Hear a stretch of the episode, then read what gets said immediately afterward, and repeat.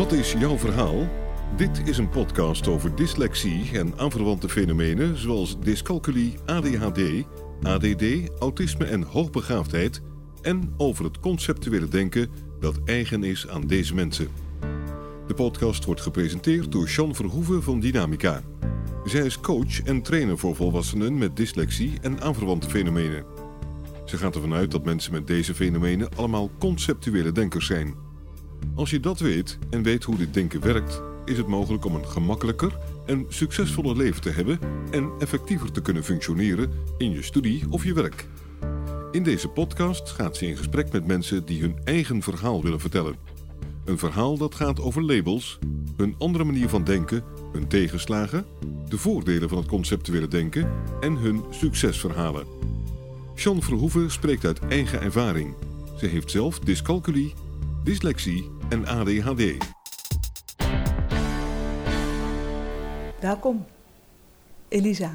Dankjewel. Ik ken je ook vanuit de vierdaagse training, die heb je bij ons gedaan. Mhm. We gaan het over criminaliteit hebben en het conceptuele denken. Ik ga je vragen, wie ben je? Je mag je even kort voorstellen. Ik ben Elisa. Tijdens mijn werk erachter gekomen dat ik gepakt werd op mijn spelfouten. Ik wist niet hoe ik verder moest, want ik was gewoon op een gegeven moment doodsbang om een tekst de deur uit te doen. Ik liet het dubbel controleren. En zo ben ik via een uh, dyslectische vriendin ben ik hier gekomen.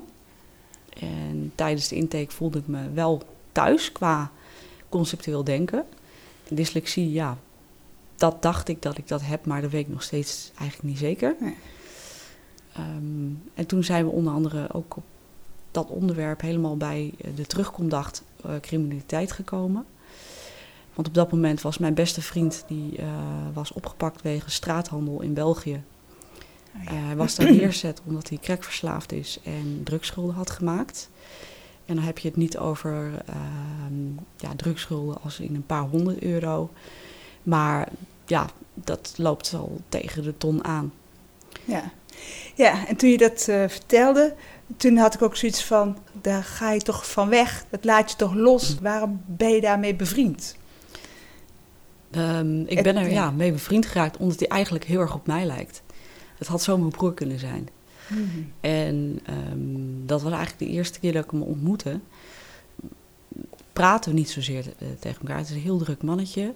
Heel people smart. Uh, heel intelligent. En die praat alles, alles aan elkaar. Uh, maar wat we vooral niet deden, is in het begin tegen elkaar praten. Maar onze energie schreeuwde naar elkaar. We maakten een hele andere manier al contact met elkaar. En ik wist, ik had voor het eerst een dealer gezien, een coke-dealer. Ik schrok me rot. Want dat was voor het eerst dat ik in een levende lijven iets, iets qua drugshandel had gezien. Dat ik ook nog bevriend mee ben geraakt. En dat hij elke dag, of nou nee, elke dag, elke week, kwam die eten bij me. En het was ook op het moment dat uh, hij steeds meer begon af te vallen.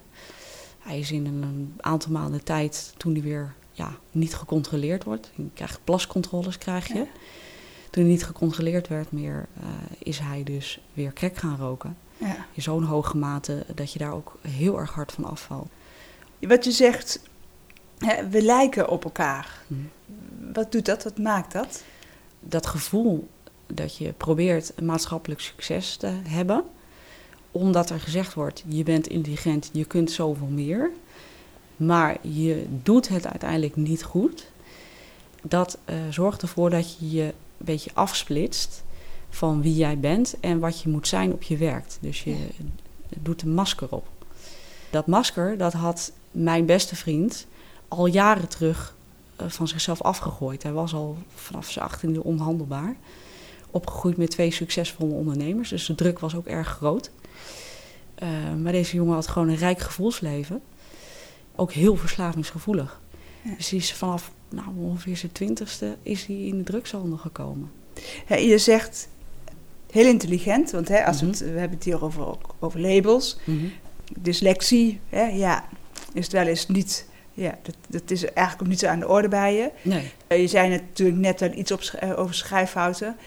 Maar hè, dat, dat slim zijn hè, en, en hoogbegaafd, hoogbegaafd, die stempel hebben we wel op jou uh, gedrukt. Hè? Of in ieder geval, die heb je, mm -hmm. Het gaat bij jou over hoogbegaafdheid, laat ik het zo zeggen. Mhm. Dat opgroeien, weten dat je slim bent en niet die maatschappelijke ladder kunnen beklimmen. Kan je daar iets over zeggen, hoe dat bij jou, eh, wat het dan bij jou doet? Ja, ik, ik wilde me vooral afzetten tegen mijn vader vroeger. En eh, ik zei al heel jong dat ik wilde studeren. En tijdens mijn studie eh, ging er van alles mis. Maar ik studeerde nooit meer dan vier uur per dag. Maar ik wilde me vooral afzetten omdat mijn vader het had opgegeven. Op precies de leeftijd die ik nu ben, 36. Daar ben ik dus laatst ook achter gekomen. Ja, Dus dat hij eh, heeft eh, op een kantoor gewerkt, daar kon hij ook hoger op. En dat trok hij niet. Toen is hij eh, naar een eiland verhuisd. Daar heeft hij een, eh, kort een eigen onderneming gehad. Daar is hij ook vernieuwend in geweest. Daar ben Ja. ik dus via anderen achtergekomen, want hij zwijgt als het graf daarover, over wat hij kan. Hij, hij, hij zei, be- benadrukt vaak dingen die hij niet kan. En hij is bescheiden over wat hij wel kan. En hij heeft het rond zijn 36 ook ergens opgegeven. ja. Ehm, dat als een groot geheim eh, in zich gehouden. En als jong kind had ik al heel snel door van... die draagt een geheim met zich mee, die draagt iets met zich mee. ja. Ja, ik wilde me afzetten tegen mijn vader. Ik wilde een politieke carrière beginnen. En wilde je je afzetten of wilde je niet zo leven zoals hij? Ja, Want het is natuurlijk afzetten, is het ook rebels. En je- Ja. We, willen, we willen het natuurlijk allemaal anders doen als, als kinderen. mhm. Maar ook dat je gezien hebt dat hij iets draagt en dat hij zich, hè, je zegt, te bescheiden is, dat Mhm. hij zich inhoudt. Mhm. En jij wilde meer eh, leven. Klopt dat? Ja. Ja, Ja. hij eh, heeft zichzelf, eh, zoals hij altijd zegt, het kluizen is niet naar. Woordgrapjes Ja. eh, maken. We hebben ook trouwens wel dyslexie aan vaders kant in de familie. En ehm, ja, ik denk dat hij ook veel meer taalfouten maakt dan ik. Maar ja. Eh, Ja, en als we dan nog Mhm. even over die labels, want, want Mhm. is het nou dyslexie, is de ADHD, ADD, hè, hoogbegaafdheid. Het- mhm. waar het mij over gaat, is dat waar je het meest tegenaan loopt, die is het belangrijkste. Ja. Dus daar, eh dus of er nou wel of geen dyslexie zit, in feite is het helemaal niet, eh, helemaal niet interessant, niet belangrijk. Nee. Nee, maar dat die hoogbegaafdheid, hè, dat, dat zo slim zijn en daarmee niet uit de voeten kunnen. Ja, geen maatschappelijk succes hebben, Ja. geen ja, beloning daarin krijgen, bevestiging. Dat had, Ja. eh, hij heeft het gewoon opgegeven. Hij Ja. is gewoon in een, een klein wereldje gaan leven. En wat ben jij gaan doen? Ik ben ehm, gaan studeren. Dat heeft hij sowieso al niet eh, gedaan. Ik ben, ik ben op een gegeven moment wilde ik hooglerares worden op de universiteit. Dat was ook mijn doel. Dat heb ik moeten opgeven. En daarna heb ik mijzelf verteld dat ik het ook niet had gekund. En dat is natuurlijk een hele makkelijke state of mind om daar berusting in te vinden. Eh, van ja, ik kon het niet. Hè? Van je, je, hè, je bent jong, je wil wat, je hebt ambities. En je komt er uiteindelijk achter dat je niet intelligent genoeg bent. Dat verhaaltje vertelde ik richting mij van ja, ik ben er gewoon niet intelligent genoeg voor. Ja. Dus ik zat eigenlijk net zoals mijn vader ook mezelf naar beneden te praten. Ja. Ja. En wat heb je anders gedaan dan je vader? Ehm, wel een studie afmaken. Wel, eh, ik heb heel veel studies afgemaakt. Maar als je dan vraagt wat ik qua loon verdien, hè, dan weer dat ma- maatschappelijke succes, dan schrikken mensen. Ja. En zelfs die dyslectische vriendin die heeft mij eh, geholpen om meer loon te vragen met succes. Ja, dus je, het is niet Ja. zo dat je in werk zit waar je niet genoeg verdient, Mm. maar dat je niet kan vragen wat je waard bent. Ja, omdat ik dus mezelf heb opgesloten in een gedachte van ja, hè, ik, ik ben toch niet zo intelligent. En kan je uitleggen hoe dat in je hoofd gaat dan? Nou, dat is een, een hoop gescheld tegen mezelf in mijn hoofd. Dat zul je vast ook wel herkennen. Van ik kan het niet, ik kan het niet, ik kan het niet. Nou, dat leren we op, op jouw cursus leren we dat andersom te zeggen. Ja. En ik moest een hele lange zin in mijn hoofd zeggen, want ik moet elke dag heel erg vechten tegen mijn negatieve gedachten. Ja. Eh, mijn vriend zegt ik ben heel dat ik heel positief ben. Mijn vriend is overigens eh, een eh, recovering eh, coke addict. ja. Oh, Daar komen we dadelijk Ja. nog op terug. Op die, ja, eh, die, ja. ja. die heeft eh, zichzelf eh, eruit getrokken, maar die. Ja. Ja. Dus hij zegt: Je bent zo positief. Maar als ik soms kijk hoe ik de, hoe ik de dag sluit, is dat maar 51% positief versus 49% negativiteit waar ik Ja. heb tegen moeten vechten. in mijn hoofd. Ja, en zeg je daarmee dat, dat in feite niemand ziet hoe negatief jij in je hoofd bent? Nee, Nee? Of, nee, niemand ziet dat. Ja, Nee, Ja. Pas als ik eh, iets laat weten van mezelf Ja. daarover.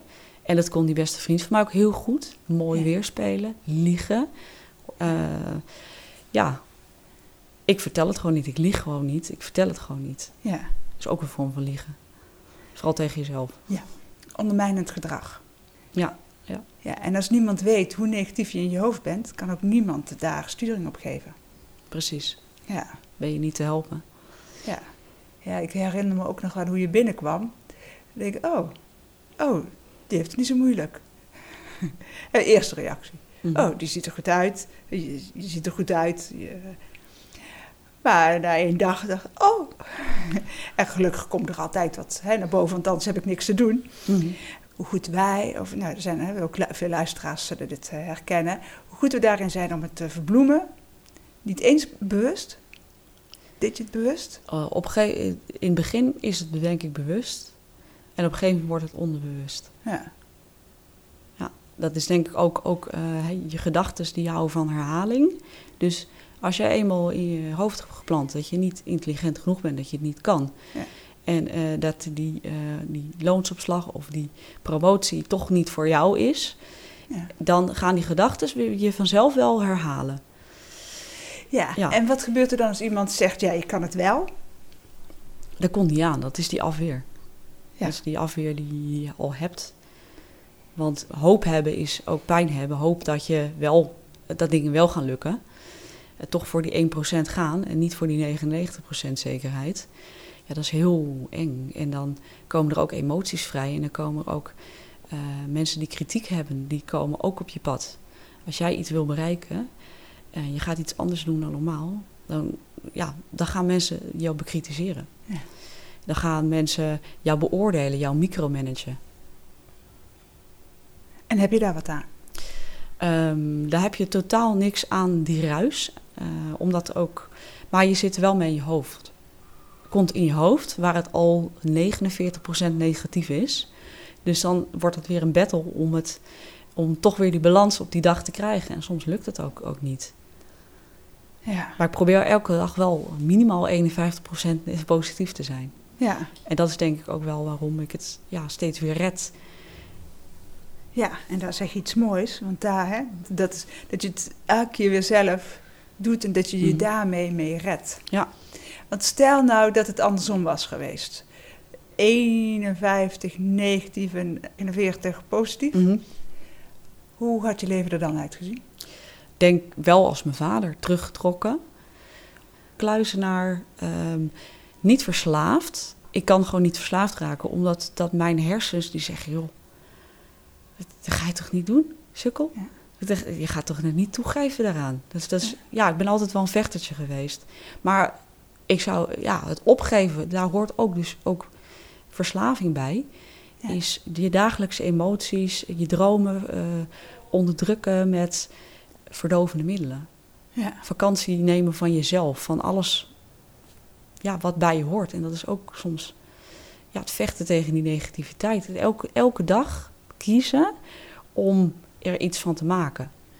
Ja, en hè, als we het daarover hebben, want ik heb ook wel heel vaak gedacht, hè, waarom ben ik niet eh, in de sloot terechtgekomen? Hè? En waarom Mhm. anderen wel? Waarom is het mij gelukt om ja, iets neer te zetten, om een gezin te hebben, relatie eh, te Mhm. hebben? Als je dat zo noemt, dan denk ik, oh ja, als je dat dan zo zegt, dan denk ik, oh, dus het is, het is net of je, die, hè, of je geluk hebt. Ja, want ik denk dat het bij mij ook zo net eh, iets meer Mhm. positief is dan eh, negatief. Ja. Net genoeg is om het leven op orde te houden. Ja, ja. Dat, misschien is het ook wel dat creatieve wat je in je hebt. Eh, met creativiteit komt negativiteit. En dat zie je ook wel heel vaak, is dat de manier waarop je jezelf weer verder helpt en je dingen, nieuwe dingen gaat ondernemen, Ja. die dingen aandurft die anderen jou absoluut afraden. Zou je, Ja. Zij hebben jou ook alles afgeraden. En jij bent lekker eigenwijs geweest en zegt, Ja. ik kan het wel Ja, ik ben oké, ik kan het wel. Dat hoort ook bij de creativiteit en negativiteit. Het is de balans. Ik heb wel eens een keer een DJ gehad. Ehm, Er zitten ook van die hoogbegaafde kereltjes. Eh, hij draait fantastische sets. Echt gewoon wonderkind is het. Maar als hij niet voor zijn set gewoon door een hel gaat in zijn hoofd, draait hij geen goede set. Ja. Ja, dat is die balans van positiviteit, negativiteit. Dus het, het is wel een onderdeel van jezelf en dat maakt jou tot wie je bent. Dus je kunt het beter accepteren ook dat het er is. Ja, waardoor je net iets minder naar beneden praat. Ja. Kennen we natuurlijk wel van artiesten. Mhm. Dat zie je, dat die podiumvrees en dat soort dingen. Ja. Maar dat dat gewoon in het dagelijks leven ook elke dag speelt. Een heel belangrijk aspect ook van dat conceptueel denken, Mhm. want ik koppel het daar ook aan. Ja. Dat je die hel elke dag, een tijd, elke dag hebt, elke Ja. dag terugkomt. En dat het elke dag de vraag is of je eruit komt of dat je er weer eh, of niet uitkomt. Ja. Ook al kom je er elke dag uit, Mhm. is het elke dag de vraag of je eruit komt. Ja, en we proberen daar allemaal verklaringen voor te vinden over hè, de serotonine-dopamine verhaal. Ja. En dan kom je ook weer over inderdaad, hè, waarom zijn mensen verslaafd om die dopamine te moeten hebben. Hè, van, van, je hebt je serotonine nodig om je goed te voelen. Hè, over eh, ja, lekker drinken. Ja. Ja. en als ochtends kater wakker worden en het gewoon niet meer zien zitten, dan heb je weer die dopamine nodig. Ja. Maar we weten nog voor, nou, hoeveel we weten maar misschien 2% hoe onze hersens echt werken. Ja. We pro- proberen te verklaren. We proberen yoga te doen, meditatie te doen. We proberen onze negatieve gedachten te ve- vechten. Maar Ja. eh, we weten half wat dat is, Ja. die negativiteit. En, en hoe we daarmee te moeten omgaan. Ja, nou even reclame tussendoor. Mhm. We hebben een tijd terug podcast opgenomen met Henk Kooi, de stemontwikkelaar. En daar, die, gaat, hè, die legt ook nog meer uit over die eh, hormoonbalans Mhm. in onze hersenen. Wat dat met ons doet en hoe je die wel kan ook kan beïnvloeden. Maar dat even tussendoor. Hè, over die, die, die hel elke dag. Hoeveel energie kost dat? Ehm, dat kost ongelooflijk veel energie. Na een dag werken ben ik dood en dood op. En wil ik soms het liefst gewoon in een donker hoekje kruipen. Ehm, waar je eigenlijk alleen maar het licht van mijn ogen nog ziet als ik mijn, eh, ja, mijn ogen opsla. Zo'n idee heb ik wel eens. Ja. En hoeveel mensen weten dat? Mijn vriend weet het. Ja. Maar die is zelf dyslectisch. Dus Ja. die weet wel het een en het ander over niet begrepen worden en overprikkeld raken en dat Ja. soort zaken. Eh, die hel, die overprikkeling, hè, dat, is, eh, dat is eigenlijk zo, het hoort allemaal een beetje eh, bij elkaar. Ja, ja. In hoeverre is die hel invloed op dat je die carrière, die maatschappelijke carrière die je voor ogen had, die je wil, in hoeverre heeft dat ermee te maken dat dat niet lukt? Dat heeft ermee te maken dat ik heel snel deuren dichtsla. Die nog best wagenwijd open stonden. En dat ik mezelf eigenlijk al naar beneden had gepraat voordat eh, er überhaupt al een orde was geveld. Ik om, eh, om een gesprek met een eh, directeur waar ik uiteindelijk ja, ziek op het werk ben geworden. Ja, wij wisten niet wie Elisabeth was totdat ze opbelde dat er van alles aan de hand was. Dus die directeur had, had niet eens een beeld van me. En ben ik gewoon te open en geef ik te veel toe aan een conflict en zeg ik te veel over mezelf, waardoor ik mezelf niet in bescherming neem. Soms moet ik ook gewoon mijn mond dicht houden en, eh, om mezelf in bescherming te nemen. Maar dat kan ik dan niet en dan sla ik die deur weer keihard dicht. Je houdt de hele tijd je mond dicht Mhm. en vervolgens eh, gaat hij te veel open. Ja, ga ik te veel ook in op het negatieve, wat ik niet kan, wat er allemaal niet oké aan me is. Nou, daar kan je eindeloos in doorgaan. Als je eenmaal die deur hebt geopend, ook voor iemand om, eh, om erin te gaan over wat je allemaal niet kan, willen mensen je gaan micromanagen, alles aan jou gaan verbeteren en jou zo in een stramien zetten waar je uiteindelijk helemaal gek van wordt. Ja. Dit krijg ik heel vaak te horen. Hm. Hè, dat, dat je, je doet gewoon je werk en in ene lukt er net iets niet, komt, gaat alles rollen. Mhm. Lijkt het alsof andere mensen niet meer zien wat je allemaal gedaan hebt. Ja. En gaan zich bemoeien met dingen, hulp geven die niet interessant is. Ja. ja. Het aparte is dat in de wereld van drugscriminaliteit, ben, jouw intelligentie is daar welkom. Binnen het maatschappelijke gebeuren is jouw intelligentie niet welkom. Zo'n gevoel krijg je dan en op een gegeven moment ga je splitsen. En op een gegeven moment kom, kom ik allemaal mensen tegen die ramkraak hebben georganiseerd. Allemaal conceptuele, dyslectische, hoogbegaafde denkers. Die wel die bevestiging krijgen, ik kan wat. Ja. Binnen de criminaliteit. Die heel slim zijn om mensen te chanteren, om uh, bepaalde strategische beslissingen te nemen, om, om de politie te ontduiken, hoe ze met interviews, uh, met verhoren moeten omgaan, hoe ze mensen moeten tillen, uh, hoe ze de meest agressieve mensen juist door hun people smartheid tot rust weten te manen. En die krijgen, ik werd bijna al verwelkomd gewoon in die wereld. En toen kreeg ik ook weer die bevestiging van, hé, hey, daar kan het wel, daar wordt mijn intelligentie wel gewaardeerd. Maar dan voor het verkeerde doeleinde. Ja.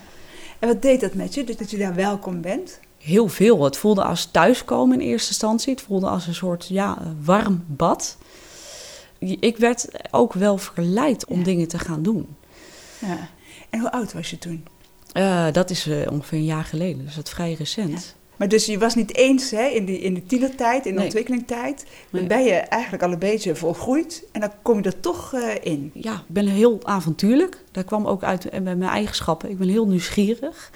Dus als ik iets tegenkom, dan ga ik ook me er zo in verdiepen en zoveel mensen spreken. En eigenlijk ben ik een soort journalist. Ik heb van allerlei soorten criminelen ook gesproken. En ze hebben zulke interessante verhalen.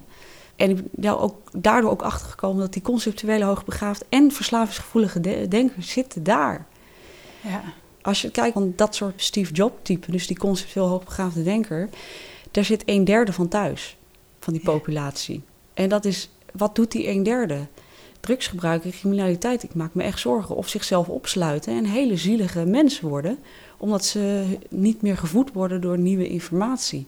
En dat ja. ze niet vrienden hebben die hen op het rechte pad houden. Of een keer verbaal een slag om de oren geven, wat ze nodig hebben ook. Ja, en of dat, dat net die balans net meer naar het negatieve helpt dan naar het positieve. Ja, die het ja. opgegeven hebben. Ja. Dus net zoals mijn vader het op heeft gegeven. Ja. Die hebben het gewoon opgegeven. Die. Want ze moeten elke dag vechten tegen verslaving. En uh, ze raken ook overprikkeld. Dus ze krijgen ook niet de bevestiging. En dan slaat, slaat de balans om. Ja, je zei toen straks, uh, hè, nog in het voorpraatje, legde je heel mooi uh, twee soorten hoogbegaafdheid uit. Ja.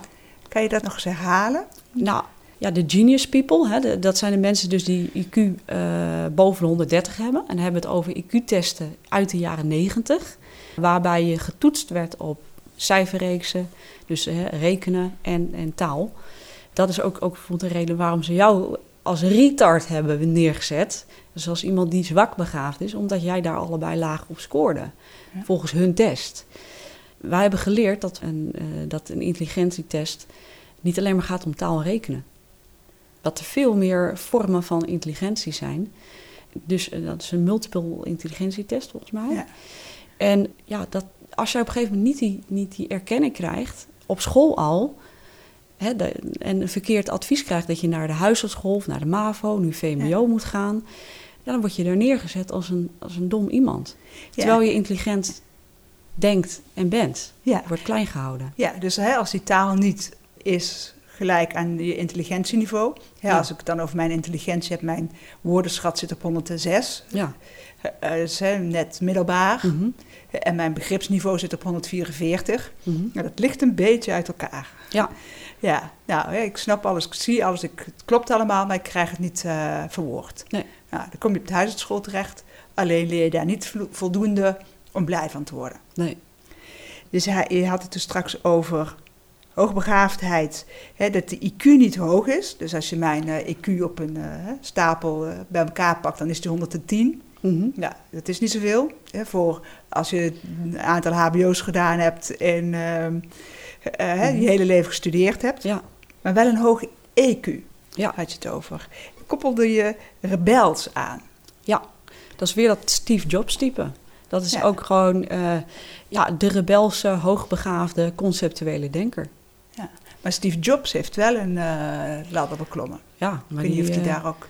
Ik weet eigenlijk niet hoe goed zijn zelfbeeld uh, was. Oh, dat is een verschrikkelijk mannetje geweest. Die, heeft, die, heeft, die zit ook vol negativiteit. Ja. Maar die was op zijn manier lief voor mensen. Maar contactueel was het uh, ja. niks. Nee. Ja. En hoe zit dat bij jou? Ik heb twee kanten. Een hele lieve kant. Maar dat is ook mijn naïeve kant. Ik kan wel uithalen. Ik kan best wel krachtig overkomen. Criminelen in mijn dorp zijn bang voor mij. Omdat ik ook heel onverwachts en psychotisch uit de hoek kan komen. Maar ik kies elke stel die ik nodig heb om iets af te weren. Ik heb ook echt absoluut mijn niet-contactuele kant. En helemaal als ik overprikkeld raak door mensen, dan eh, ben ik doodop. En dan moet je ook niet bij me in de buurt komen. Noem eens een voorbeeld, wat doe je dan? Uh, manipuleren. Mensen precies zeggen wat de gevoelige plek is, om ze heel hard op een afstand te gooien. Ja. En dan later daar spijt van hebben. Ja. Dus echt uithalen, echt heel lelijk uithalen. Ja, precies op die plek waar het het meest pijn doet. En dat ook kunnen lezen bij mensen. Ja, om ook weer naar criminelen te gaan. En mijn beste vriend, die kan dat ook. Die kan Manu helpen, dus op de positieve mensen naar die juiste pad wijzen. Maar kan ze ook ze helemaal kapot maken. Ja. Omdat hij precies weet wat de zwakke punten zijn. Die leest het in één keer. Ja. Ben je zelf, heb je zelf criminele dingen gedaan? Nee, nee. nee. En wat maakt dat je daar niet in verzopen bent? Om het maar even... Ja, ik vind dat dat is denk ik ook wel mijn intelligentie. Om het uiteindelijk gewoon... Maar je zegt eh, net dat er een hele hoop criminelen intelligent zijn... en zich juist daardoor dat zo'n thuisgevoel geeft. Intelligente mensen kunnen kiezen of ze kiezen voor goed of kwaad. Een hele intelligente hacker kan ervoor kiezen om voor criminelen te gaan werken... of voor de overheid, om die criminelen te pakken. Dat zijn keuzes. Die maak je elke dag. Heb je enig idee wat maakt dat dan de een voor het kwade kiest en de ander voor het goede? Als ik dat zou weten, dan zou ik heel veel mensen kunnen helpen. ja, de, dat is iets waar ik dagelijks mee bezig ben. Ja, om met die vraag van hoe krijg je dit soort mensen die altijd naar me toe komen.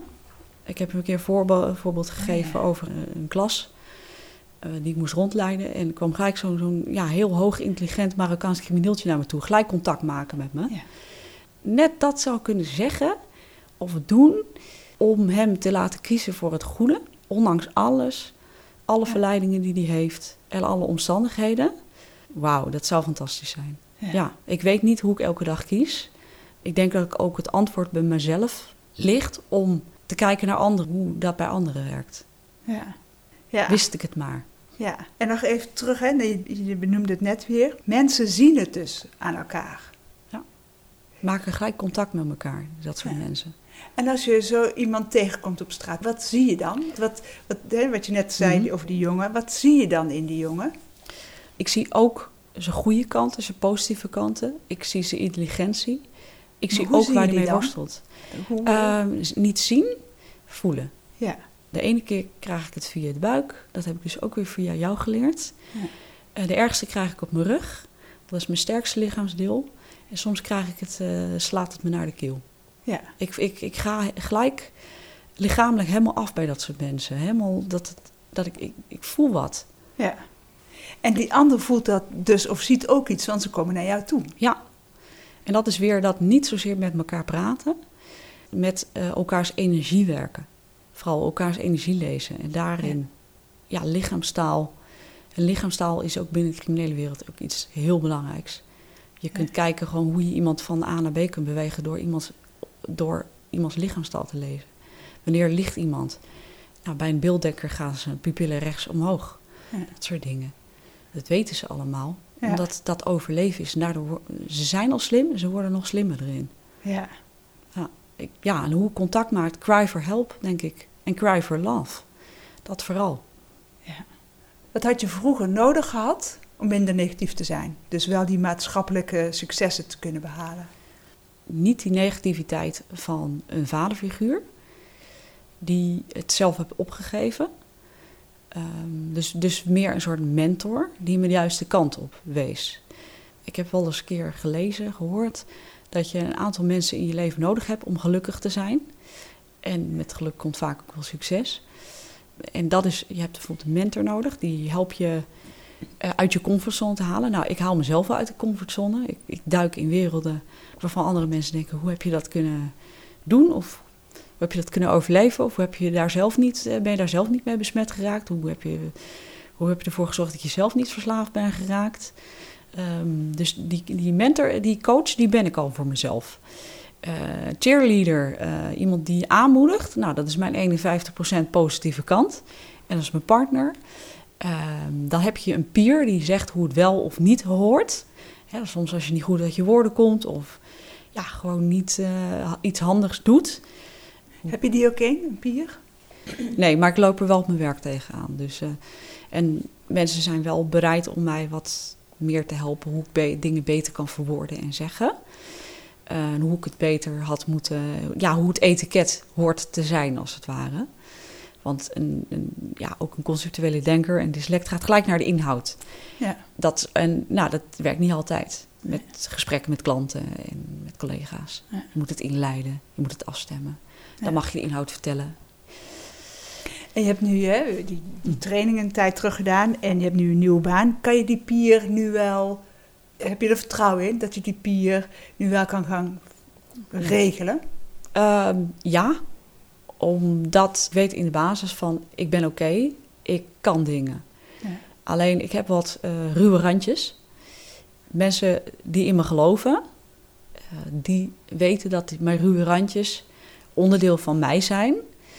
En die weten eh, hoe ver ze het af moeten schaven. En ik geloof dat er ook absoluut mensen komen in mijn leven nu die eh, mij daarin gaan helpen. En ik denk dat ze er al wel zijn, maar dat ik ze nog, nog niet helemaal binnenlaat of toelaat. Ja, ja. Ja, ja dus daarmee zeg je ook dat het een proces is. Ja, Ja. er komen, komen vanzelf goede mensen op je pad. En het gaat erover of je ze aan kan spreken, aan durft te spreken en toe durft te laten. Ja, Ja. Hoeveel heb, heb, want je, zit, je, je- zegt steeds, ik heb heel veel criminele vrienden om me heen. inmiddels Oh. niet meer. Oh. Nee. Hoezo nu niet meer? Ehm, ja, omdat je heel hard nee moet zeggen tegen criminaliteit. En ik heb ook tegen mijn beste vriend, die ik ook niet meer spreek en zie, heb ik ook heel hard nee moeten zeggen. En wat maakt dat je dat nu kan? Ehm, omdat er geen andere keuze was. Ik koos voor goed. En waar je mee dat je omgaat. dat je een Ja. tijd voor slecht gekozen hebt, om het maar even in goed slecht eh, te Ja. doen. En nu in goed kan kiezen. dat is jezelf splitsen en eh, niet die maatschappelijke succes hebben en niet begrepen worden en warm ver- eh, verwelkomd worden binnen de criminaliteit. Want jouw intelligentie kan absoluut gebruikt worden daar. Ja. Het is daar hartstikke welkom. Daar zitten allemaal van die conceptuele denkers. Allemaal, en eh, ja, daar, daar ben je, daar, ja, ja, natuurlijk word je op een gegeven moment ook gewoon gebruikt. Maar ja, je voelt dat je iets bent. En dat is waarom hoogintelligente mensen daar ook, ook ja, in vast, eh, vastraken. Omdat ze op het werk gewoon stress hebben. Omdat ze heel hard hunzelf niet kunnen zijn. Zeg je daarmee dat je, hè, doordat je nu meer zicht hebt gekregen op hoe dat zit met die negativiteit en die Mhm. positiviteit. Ja. En dat je geleerd hebt om hè, jezelf meer positief toe te spreken. Ja, En ook gezien hebt, want hè, in je schrijfwerk, hè, wat we ook altijd bekijken in de training, is dat ging het niet over spelfouten, maar ging het over hoe vaak er niet in stond. Ja. Hoe vaak je zei, ik kan niet dit, ik kan niet dat. Of ja, zo precies was het niet, maar ik- en dat hebben we in de positieve kant eh, positief neergezet. mhm. Dat inzicht maakt dus dat je vervolgens weet, handvaat hebt om nee te gaan zeggen en dus weer andere keuzes te maken. Want het is eh, als je op een gegeven moment eh, zegt van deze mensen komen niet meer in mijn huis, niet meer in mijn leven, dan, dus dan besteed je er ook geen energie meer aan. En houd je die energie over om ja te zeggen tegen de juiste dingen, tegen de goede dingen. En ik heb ook heel veel negatieve teksten, muziek die ik heel veel luisterde. Ik hou van muziek. Ja. Ik heb alle nummers met negatieve teksten, bands met negatieve teksten, heb ik uit mijn playlist gehaald. Ook om daar een ja, afscheid van te nemen. Want ik had heel veel negatieve muziek Ja. ja, op mijn hoofd zitten. En er zat al heel veel negativiteit in mijn hoofd. En dan ga je dat ook nog een keer voeden. En gaat op een gegeven moment om met, met mensen dus die, die normaal dat eh, je de een de ander ript. Nou, rippen is dus een, eh, de, de ene dealer die bestilt de andere. Of dat je iemand bedreigt. Of dat je iemand een pistool voor het hoofd zet. Of dat je manipuleert. Ehm, dat is een bepaalde taal ook, die is negatief. Ja. En eh, ook die negativiteit moet je uit je taal halen. Playlist moet je die halen. Uit je hoofd moet je die halen. Dus, dus, dus door heel hard nee te zeggen tegen die negativiteit... krijg je zoveel energie om het goede te omarmen. ja. Dat is echt heel mooi. En hoe hard is dat werken? Dat is elke dag hard werken. Dat is net als een verslaafde. Die, Ja. t- t- bij verslavingszorg zeggen ze altijd just for today. En dat is iets wat ik van verslaafden en van dealers heb geleerd. Is eh, in die wereld, je moet elke dag... Want de verslaving is vaak net zo sterk als het, als het mannetje of het vrouwtje. Het karaktertje. Je moet elke dag nee zeggen. Ja. En met die kracht kun je zoveel ja zeggen tegen de mooie dingen. ja. Is er nog iets wat, eh, wat ik niet gevraagd heb, wat je niet verteld hebt, wat je graag Ja. zou willen vertellen? Nou, wat, ik, wat ik nog wil vertellen is, ehm, als mensen eh, verslaafden hebben die, nou, die in dit type kan herkennen, dus de conceptuele denker die vaak ook last heeft, heel people smart is, heel verslavingsgevoelig eh, is en die je op afstand hebt moeten houden omdat het anders jouw leven zou verwoesten, Ja. ehm, zeg wel tegen ze dat je van ze houdt, ondanks dat ze gebruiken. Maar zeg gewoon dat wat ze doen je niet in je leven kan laten, maar dat je wel van ze houdt. Nou, wat een mooie, mooie afsluiting van deze podcast. Dankjewel. Graag gedaan. Ook bedankt. Ja. Wil je reageren op deze podcast of heb je vragen? Stuur dan een mail naar podcast.dynamica.nl. De reacties zullen worden meegenomen in volgende podcasts. John Verhoeven geeft coaching, workshops en trainingen. Wil je meer informatie? Kijk dan op www.werkendyslexie.nl of www.geniaaloprechts.nl of bel 020 639 1099 020 639 1099. Jean Verhoeven heeft twee boeken geschreven over dyslexie: Slimmer dan je baas en Dyslexie, Stoornis of Intelligentie. Deze boeken zijn te koop in elke boekhandel.